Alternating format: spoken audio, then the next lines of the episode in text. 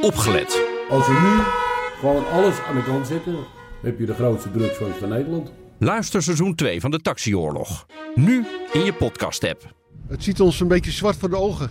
Ja, hoe komt dat? Maar dat komt door de zwartgelakte documenten die we allemaal te zien kregen. De column van Marianne Zwagerman. Maar hoe moet het nu verder met de tijdschriften? Dat wordt me nogal eens gevraagd de laatste maanden. Het crossmediale avontuur van Sanoma met SBS werd een weergaloze flop. En zelfs de meest getalenteerde tijdschriftenmakers van Nederland staan in de etalage. Het Duitse Bertelsmann-concern zoekt een nieuw baasje voor de Nederlandse tak van G&J Media. Het huis van succestitels als Glamour, Jan, Quest en Vogue. En de uitverkoop bij Sanoma, dat de laatste jaren al meer dan 20 titels van de hand deed, lijkt me ook nog niet voorbij. Sanoma-dochter nu.nl had nog wel wat synergie met SBS, maar geen enkele met de tijdschriften. Wellicht handjeklapt John de Mol daar nog over met de Finnen. Dat kan gewoon in de parkeergarage van het tv-bedrijf, want Sanoma-CEO Peter de Munning hoeft niet eens op de bladenwinkel te passen. Hij mag tot het eind van het jaar nog bij SBS blijven. Een tijdschriftenuitgeverij runnen is blijkbaar geen carrière. Of ze überhaupt nog toekomst zien in print blijft vaag. De Munnik excelleert in het uitstoten van onnavolgbare management bullshit klanken en voorziet een toekomst met strongholds voor Sanoma. De hoofdredacteur van het onthullingsjournalistieke tijdschrift Story, Guido den Aantrekker, is duidelijker.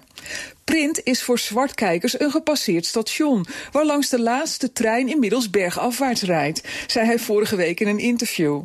Hij verkoopt nu nog elke week 66.000 blaadjes, waar dat er begin deze eeuw nog ruim 200.000 meer waren. Dat ligt niet aan Story. Alle roddelbladen kregen harde klappen. Toch ziet Den Aantrekker nog een rimpelig zonnetje in zijn toekomst.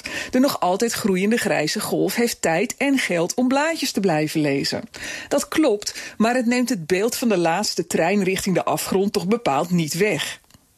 Glazen bolkijkers vergeten vaak het onderscheid te maken tussen functie, vorm en waarde.